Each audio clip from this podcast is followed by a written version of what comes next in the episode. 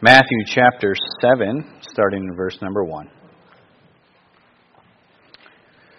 Judge not that ye be not judged.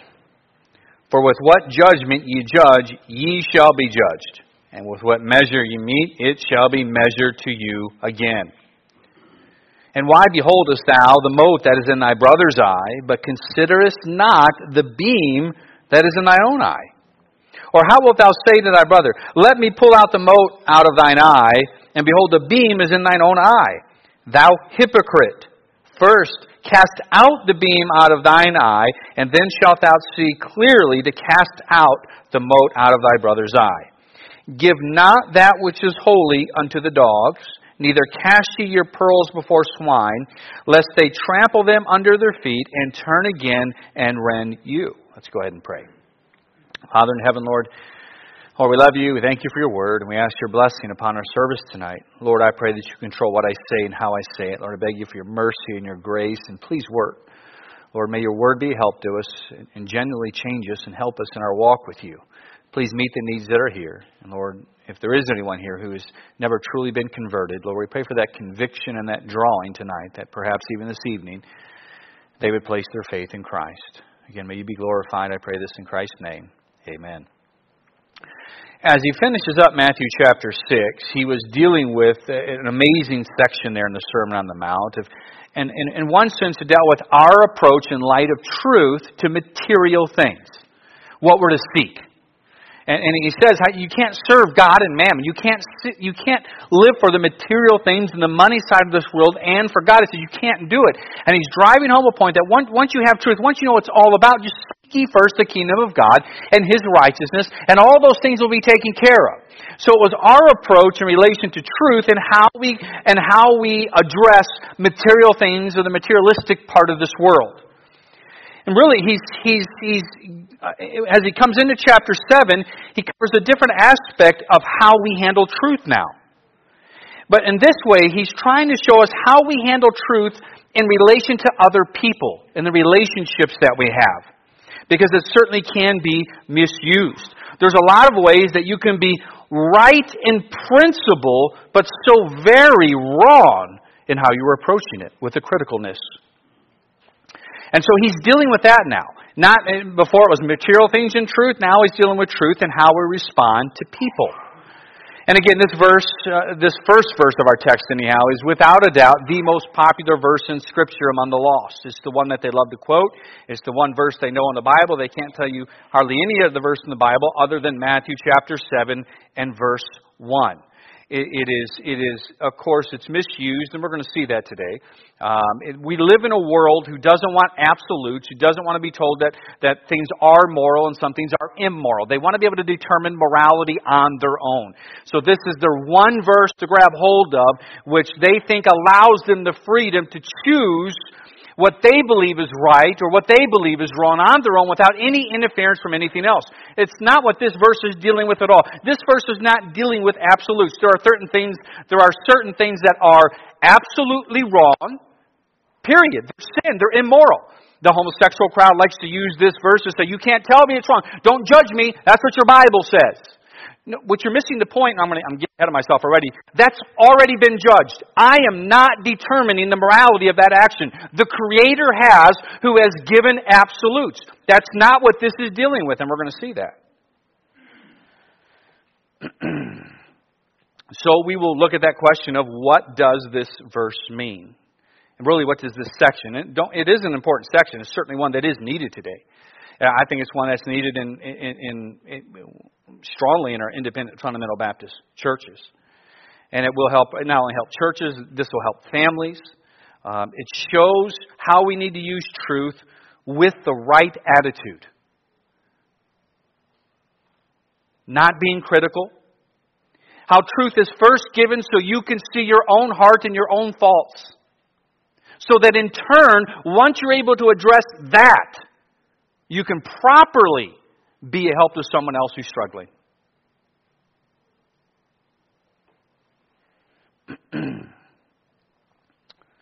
it shows us that we are to treat truth with a, a measure of respect.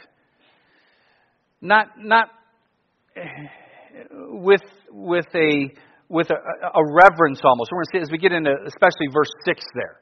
Not to deal with it credulously as, as if it's some, as if it's nothing, you know, uh, uh, um, easy to believe, gullible about it. Um, just using it again as if it's not that important. It's incredibly important. So anyhow, let's let's dive into this text. Let's dive into the first couple of verses here and deal with it.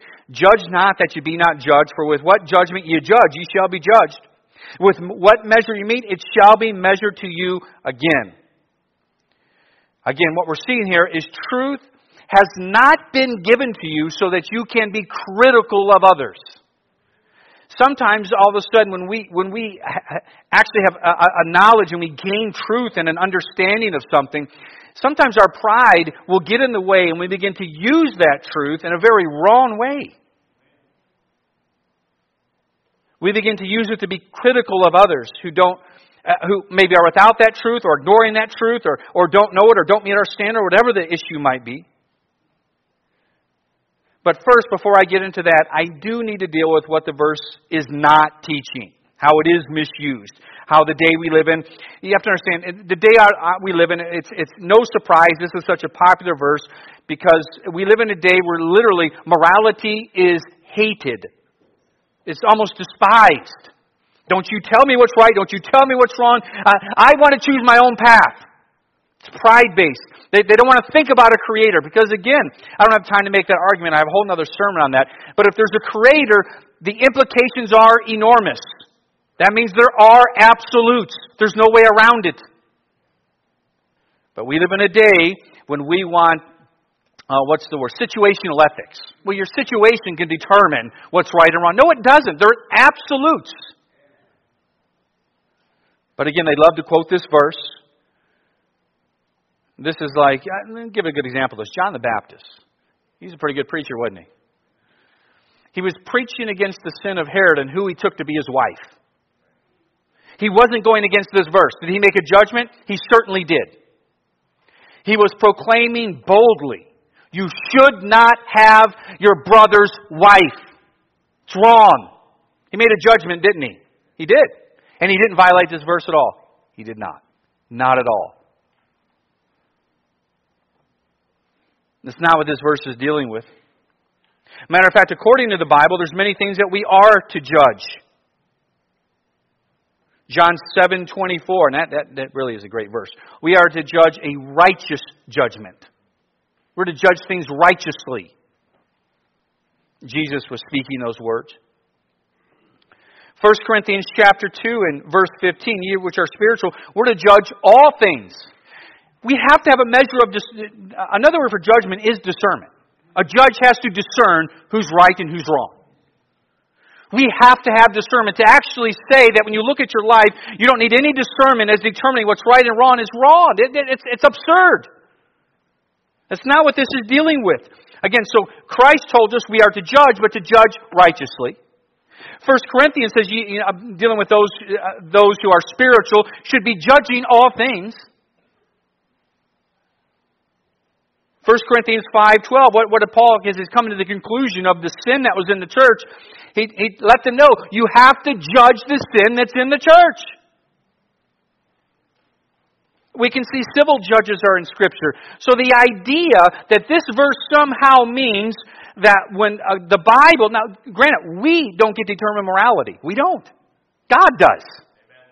Those are things that He has determined are immoral. Therefore, they are. You don't get to change it, and I don't get to change it. They're wrong because the Creator said so.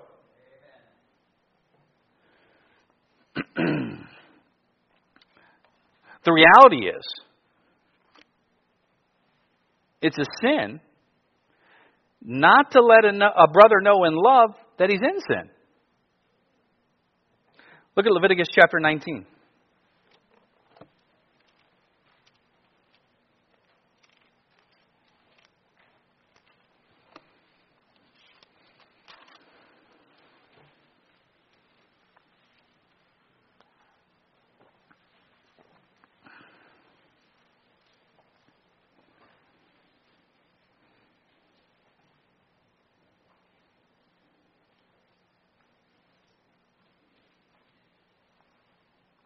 This is a good verse right here. Thou shalt not hate thy brother in thine heart. Notice the punctuation. He's going to give an example of how you hate him. Thou shalt not in any wise rebuke thy neighbor and not suffer sin upon him. This is an incredible verse. This, this, is, this is dealing with the need that, that when you are seeing a brother who it, it has something wrong, that you're just going to ignore it and pretend it doesn't exist. That's not loving your brother. That's hating. That, that, that's you being expedient because you don't want to deal with a, with a confrontational situation, which we don't like. We don't so and choose. I'm just going to bury my head in the sand. That's it. And that no. And, and by the way, it's, it's how you. And we're going to see. It's how you approach this. There's something wrong with a person. I can tell you right now. You have a wrong heart. You say, "Yes, I love to do that." I can tell you right now, you're doing it wrong. There, there's something wrong with that. Horribly wrong with that. For me not to speak the truth in love is wrong. As the Bible says, it would show I more hate the person than I love them. It shows I'm more worried about my own standing than the eternal consequences of the other person's actions. I'm trying to let them know this is a wrong direction. This is, a, this is not the way you want to go. There are those in this room, you've been in my house where I've pleaded with you. This is a wrong direction.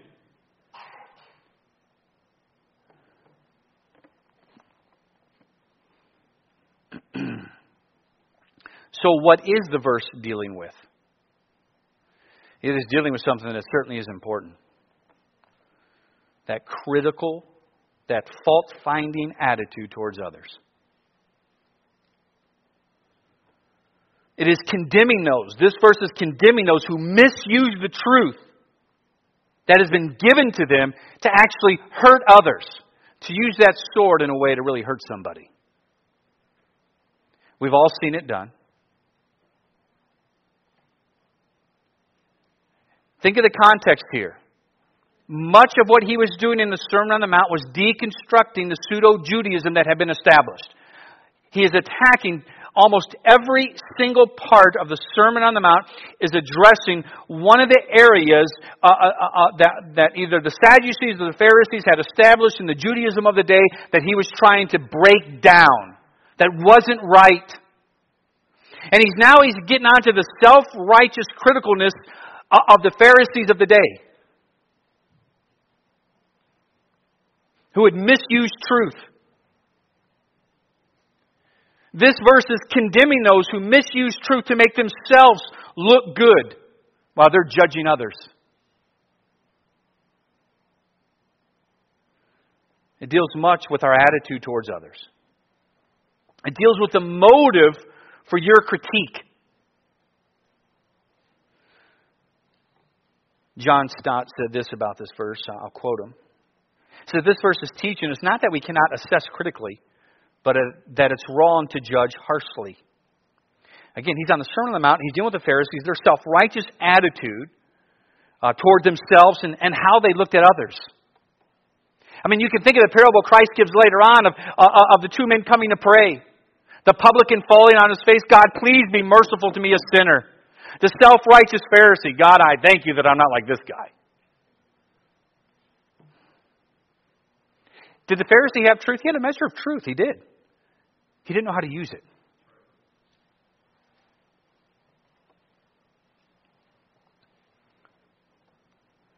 They judged others, but it was in no way to help, it was to hurt. You can find this in different people, those who always like to point out failures. You know, you can see it. Did you see how Daniel McGovern and his family started cutting grass this past summer? It was horrible. We need Roy to get back here and do this. Stop, Roy. It's ten times better now. It's my son you're talking about.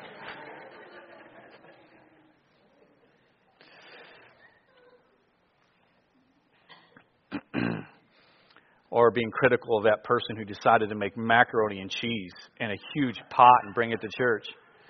That's criticalness right there. Stop it, Roger. You can't even make cereal, so I know you didn't do it. Listen, if you want to find fault in others, it's easy. It is. You want to find fault in me? I can give you a list. Just ask. If you want to find fault in your spouse, you can find it. It's easy.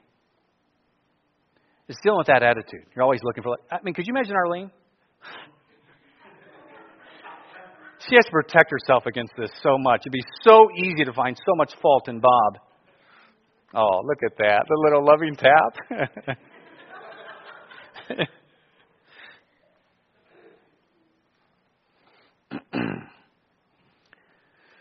your attention with the truth, your intention with the truth is not to be a help. It's not you looking at your own heart and life. It's simply to use it to your advantage. And as it talks here, the same critical spirit you have will come back to you. You're going to reap what you are sowing. That will take place. That same criticalness, just wait. It's going to come back to you. God will judge you accordingly. This is one reason you better think about this, because you better think of how much we all need grace and mercy from God, and you had better show it to others. Again, you can think of the parable Christ gave of the man who was forgiven an amazing amount of debt, a debt he could never pay back. When I preached through it, I can't remember the amount, but it was a ridiculous sum of money. I mean, it was like a hundred million dollars even in our day. I mean, just ridiculous. He could never pay back. It was forgiven him. He finds a guy that owed him money. It was, and the guy owed him a, a, a, a, nothing, nothing compared to his, but a substantial amount. I think it was three months worth of pay, if I remember right. And and the guy has him thrown in debtor's prison. He was just forgiven of this enormous debt, and he failed to show compassion and grace on others. And again, God measured him to the same extent he, he, he, he, he treated others. It will come back to you. God did not give us truth so we can criticize others. We are commanded to speak the truth, but to speak the truth in love. It's not to avoid the truth, we are to speak it, but we're to do it in love to be a help. There's several reasons I want to give why people tend to be to criticize others because it's a problem we all can have. And I think we, I think we need to have some understanding behind it. Let me give, I got one, two, three, four, five, six of those. I will only take 15 minutes on each one. Criticism boosts our own self image. It does. When you're criticizing others, it, boosts, it makes yourself feel better. Pointing out someone else's failure and tearing them down just makes you seem a little bit better in your own eyes. It adds to your pride, it adds to ego. Number two, criticism. The fact is, it's often enjoyed by our flesh. There's a tendency in human nature to take pleasure in hearing and sharing bad news, isn't there? Reveling in the shortcomings of others. I mean, you could just think when Peter got out, got out of the boat and he sank, you can hear all the others. Oh, man, I knew he was going to fall.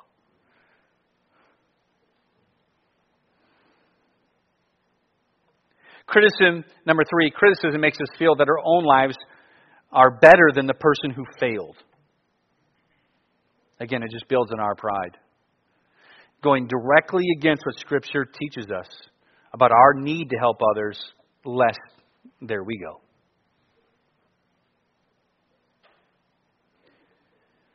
Criticism, uh, uh, number four, criticism helps us justify the decisions we have made and the things we have done throughout our lives. We rationalize our decisions and acts by pointing out failures in others.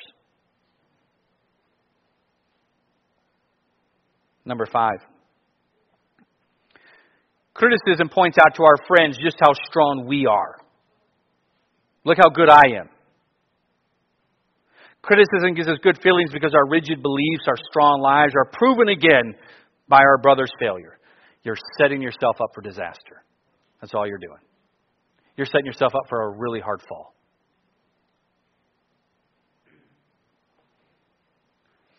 Number six, criticism is certainly an outlet for hurt and revenge.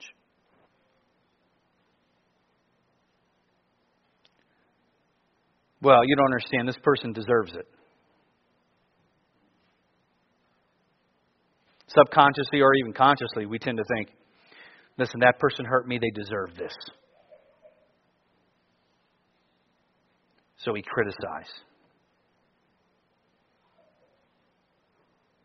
So we, we wait for that person who has who who uh, has failed in some, and we're, we're dealing with it, a genuine failure. All right, a, a genuine failure, something that's real. And too often, though, that's just when we want to step. That's just when we want to squish them. I knew it. See that? I knew that was coming. And we got to be careful because we all have tendencies towards that way.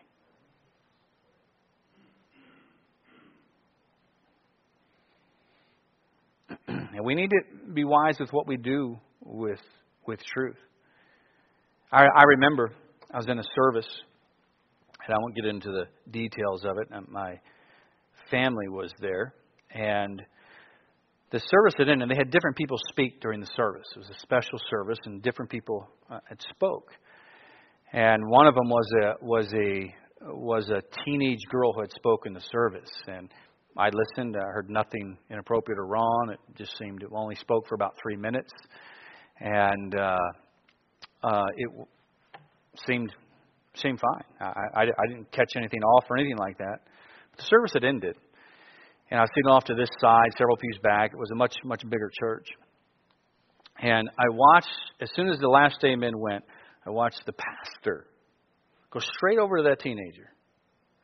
And I don't know what was said. I don't know what she did. She might have did something wrong up there she wasn't supposed to. I don't know. Nothing was said inappropriately, anything at all.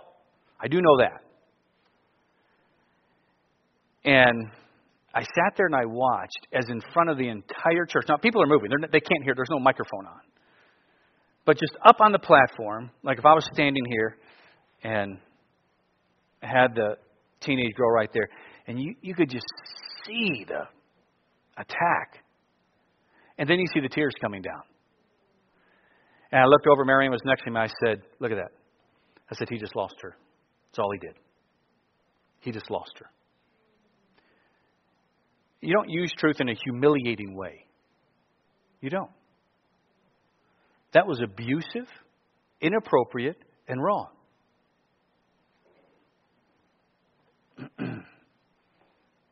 so look where he goes with this in Matthew chapter 7. This, this is what gives us the understanding of the verse. Verse is. Verses 3 to 5. He says, and why, behold, he's teaching on this now. This is, and this is where we get understanding of how we use truth right. And why beholdest thou the mote that is in thy brother's eye, but considerest not the beam that is in thine own eye? So here's one that's critical. Look what's going on with you, and you know, and they're just tearing down. It says, Or how wilt thou say to thy brother, Let me pull out the mote that's in thine eye, and behold the beam that is in thy own eye? Thou hypocrite, first cast out the beam out of thine own eye, and then shalt thou see clearly to cast out the mote out of thy brother's eye. So there's a point here. Instead of using truth to criticize others, the first thing you do with truth is you look at self. That's the first thing it's given for, It's for you. It's for your heart. As a result of truth, we should always be looking at our own heart first to see what we need to deal with. And the first thing we all need to be dealing with is our own heart. And so he deals with the image of a beam here, something that's large in, in, in, this person who's critical's eye, but yet he has this small little splinter in the other person's eye, and that's what he's all worried about. But he doesn't notice his own life. And he's not dealing with, many times we tend to think this as somebody who's in really, really big sin is critical of others. That, that's not what he's dealing with. Let's face it, that just rarely happens. People who are in really, really big sin, they usually want everything all right. They're not the ones usually going to be critical. But he is dealing with, in context here, a major sin self righteousness, pride. The one that blinds us. The one that, uh, that prevents us from seeing our own wrong and our own error and our own faults. We just can't imagine that it's actually us. You got the beam out, but yet you can see what's wrong with everybody else.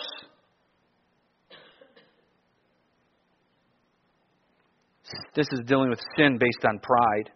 And listen, until you humble yourself and see your own wickedness, you will not be clearly, uh, you will not be able to clearly see to help anybody else. Your motive will be wrong. Your judgment will lack sincerity. Your judgment will lack compassion. You will lack wisdom.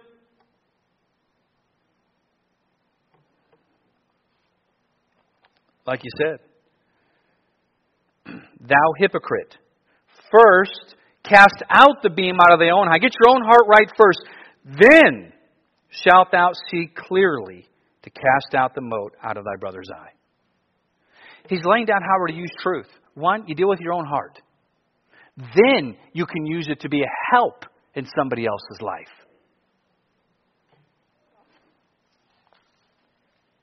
Again, once you begin to see your own wickedness, you begin to deal with it. It's then you're in a place that you can properly help somebody else. Listen, this is important. Understand how this works. It's only then, when you recognize your own wicked, sinful condition, can you effectively help somebody else. Why? You're going to approach it with much more compassion. You're going to approach it not with this self righteous, critical attitude about it. You're going to be like, listen, I got the same flesh. This is wrong. I know what it would do to me. Or I've been there. It's presenting truth in love. Who says, listen, if you would just get the self righteous, then you could. Now it's possible. You can effectively use truth as it was intended to be a help to others. Because there's a lot that's done in, in whether it's rebellion, whether it's ignorance or truth, or whatever it might be, that people do need help with. We have a sinful nature. The Bible doesn't command us, as we saw in Leviticus chapter 17, to be quiet. It's not. It's how you approach it. It's how you're using truth, not using truth to elevate yourself.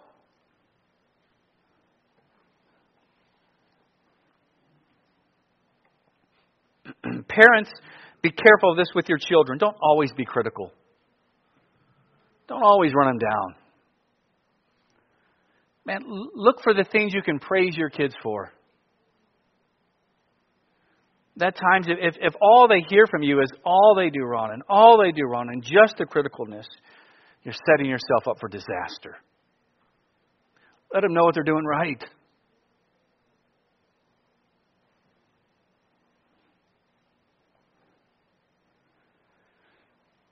Again, when we begin to get the beam out of our own eye, when we begin to use truth in our own heart and life, know what it shows us? Again, the closer you get to God, what do we always say? It's true. Usually, the closer we get to God as, as, as we're learning truth and growing, we realize how far away we actually are, don't we? That, that's truth. Isn't that amazing how that works? That's what gives you the right approach when you're dealing with others. It's not that they don't need to be dealt with, it does. But now it gives you the right approach to speak the truth in love.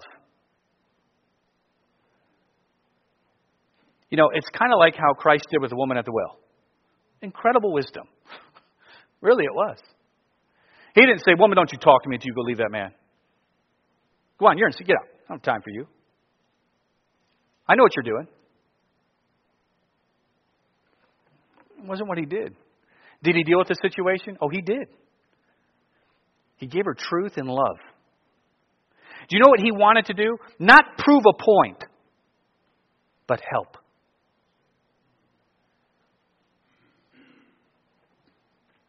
The Lord truly desires us to be help to each other with things we struggle with. I mean, you can think of Galatians 6:1. Ye who are spiritual, restore such a one in a spirit of meekness. Meekness. The Bible talks how faithful are the wounds of a friend. Sometimes you have to do it, and by, there's something wrong if you love it. I'm serious. There's something wrong. When I, am not kidding. When I have to, when I have to deal, with, I don't care when I have to deal with a sin issue like that and approach it, oh, stomach is just wrenching.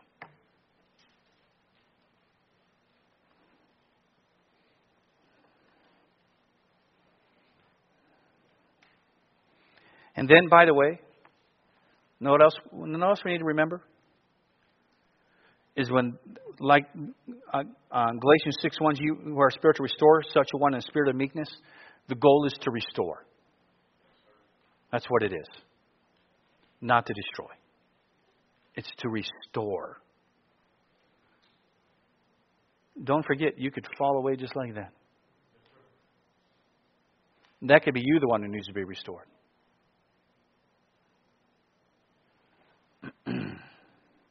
And by, well, you know, we can, we can, we, we might not word it this way because we know better because we have our spiritual theological talk. but we sort of think it's like they don't deserve it. You know, they, they reject it. They, they got what they deserve. What is the definition of grace? Unmerited favor. Unmerited favor. What that doesn't mean, don't go the other extreme with this at all. That's, that's what happened with a, I'm not going to give the title of the book. I don't want people to read it. I remember I read that book when I was in the game, furious at it. I think, I think there was one book written by a popular preacher that did so much to destroy what was right and holy.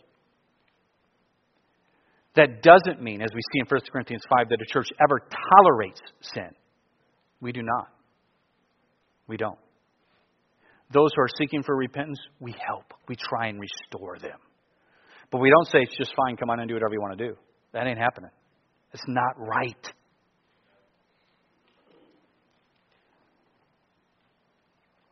Then let me come on to the, let, let me deal with the principle he dealt with in verse 6 as he tied this in with it.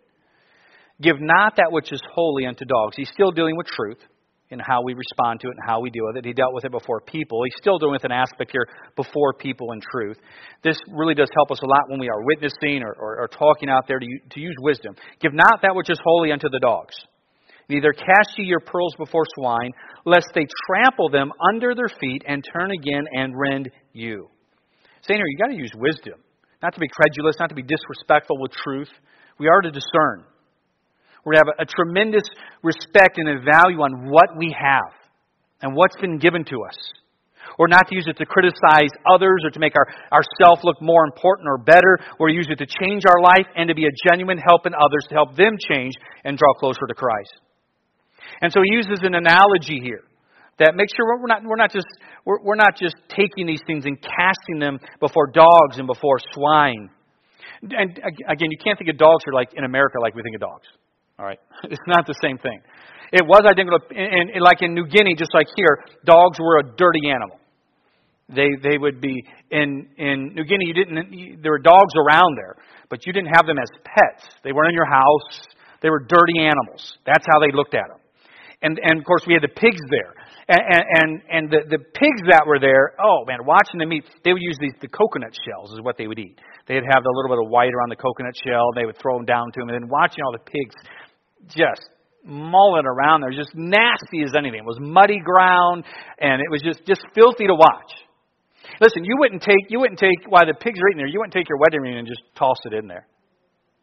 You wouldn't, eh, unless you're mad at your spouse, I guess. I, I don't know. Maybe then you might do that. But because it has some value to you. You wouldn't put that down there. So use wisdom even when it comes to truth. Be careful those who just want to mock. Don't get sucked into that.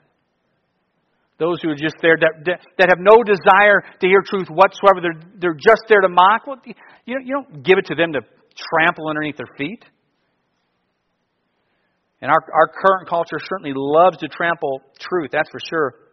I, I wish I, I had this article still, but when I was in New Guinea, I'd noticed that the, the New Guinea had, has two newspapers, but one major one called the Post Courier. It goes throughout the entire nation. That's their, their main newspaper. And, and I noticed on the Saturday edition, they had a religious section in, and there were several different missionaries that put articles in. So I emailed, that they had the guy's email on there who was in charge of that section was right on the newspaper. So I shot him an email. I said, hey, I would like to do an article for that. And he says, well, go ahead and write something up and I'll, and I'll let you know. And so at the time, and it's probably still true there, but there was this fairly, at the time, new movement, been there maybe 10 years or so, maybe a little bit longer than that. I'm not exactly sure of the start of the origin, but it exploded in the nation. Nation. It was a church unique to PNG, and it was called Revival Church. All right, Revival Church. It was charismatic, of course, and but they had one focus, Acts 2:38. Their hats, Revival Church, Acts 2:38. Their shirts that they put out everywhere, only one verse, Acts 2:38, Acts 2:38. I mean, that was their that was the verse, the theme verse for the entire group. And yes, they preached strongly. You have to be baptized in water for salvation, or you're going to hell. And they were strong preachers. I'd hear them preaching at the market, and those guys were going at it. I mean, they would just be aggressive and strong. And so, and this was just at its height. So I decided, all right, first, so I wrote it up. I wrote, I, I wrote basically an exegesis of Acts 2.38. Here's what Acts 2.38 really means. And then I sent out the religious editor sent back, he goes, he goes, oh, I like this. He goes, send me pictures. and so I sent pictures just of baptisms. All right? So I believe in baptism, by the way. You're not going to mock me. I baptize people. And so I sent him some pictures of baptizing, and he did a full page on it. Bam! Full page on it. Acts 2.38. I was so happy. I saved, for, for some reason, I only saved one copy of it. I don't know why. Should have been like everybody else, went and bought 500 or something like that and mailed it home to mom. I bought one copy. My daughter, Heather, used it for her bird cage. The bottom of her bird cage. So it was apparently wasn't that good of an article in her mind. But anyhow, what I'm getting to is what happened on the next coming days. They have those, uh, what is it, the editorials when you write in? Oh, oh wow. Packed. Just packed with revival church people. Just blasting it. I mean, just, I mean, it was just all, all angles that were, that were coming at it. And, and again, I, I don't think I did that in that case. I think that was necessary. If I had to do that again, I would definitely do that again. But nonetheless, when you are around somebody and you have to use wisdom, don't let them just trample truth. It's not hard to discern who wants truth and who doesn't. It's not. It's, it's easy to see who's there just to mock it and who isn't. And, and, and, by the way, don't make a don't come in with a presupposition into who you think is going to mock and who isn't. That's not the that's not the truth. I'll finish with this, and I do need to bring this doctor. I need to contact him. I need him to come here and just at least give his testimony that I met in New Guinea. Because had you met him, European man grew up in England, his wife grew up in Scotland. I've talked about them. This is a couple I used to love to have them over for dinner and get them to fight. Their accents would come raging. It was it was it was enjoyable, and uh, um, but they both show up in New Guinea as atheists. All right, and so I heard we had a doctor in, and he was going to stay for several years. He ended up staying for only three months. And but he was going to stay for several years, and we hadn't met. He'd been there for several weeks, but the news was we actually have a real medical doctor in at our aid station. And so I was at the aid station doing visits, and of course we started to pass each other on a walkway outside, and both of us stopped, and he goes, "You must be the missionary." And I said, "You must be the doctor." And uh, and immediately he said, "I'm a Christian," and he had this English accent, and I said, "I said, well, that's great." I said. I said, to be honest, I haven't met too many European men that have hit me straight up and said, by the way, I'm a Christian.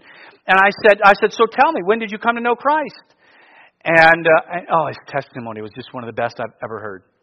I loved listening to it. Talked to how he showed up in the country as an atheist. He said, I was doing medical work on the main island in, in one of the highlands regions. I don't remember which one. Remote area, like where he was now. And he said, there was a missionary family there. And he said, I could not believe they were living here permanently. I couldn't believe it. He goes, I thought they were, and he told me that he said, the only thing I knew of Christians, this is what he said, is what I saw on a television. He said, I thought you all were nut jobs. You know who he saw? Like Benny Hinn and all those guys. That's all he saw. And he said, but then I got to know this guy. Because when you are there in that remote location, you have somebody that has any commonality with you, you gravitate to each other. And so he said, I got to know him. And this is what he said. And it was funny. He goes, he was normal. And it genuinely surprised him. He was a normal person. And he said, when I began to realize he's giving his life for this, this guy really believes it. And then when he heard the gospel, he understood why, and he put his faith in Christ. Amazing. And then the Lord sent him to sent him to New Ireland. And he would travel all the way out to work in Kudu Kudu, the primary work I had. He would travel out with his family, that one hour drive to come to church. Listen, don't think ahead of time that you know who wants to hear who's not. You'll know once you get into the truth, you're going to know pretty quick. You're going to know pretty quick. It's not hard. It's not hard. But listen, the main point of this is tonight is listen, the Lord has given us truth. We have it. The first thing you're to do with it, though, is to use it on your own heart. Lord, examine me. Then you will be able to effectively help others that are struggling.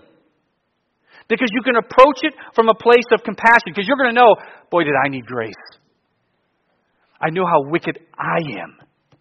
It's not approaching the person from a self righteous attitude. It doesn't get very far, does it? But when you can approach it with compassion and say, listen, I need to help you with this. Oh, it's much more effective. Don't get me wrong, they still have to break down the, the rebellious heart that we all tend to have. That still has to come down for repentance to take place.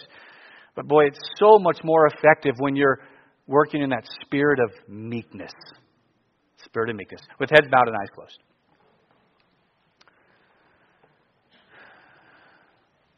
Again,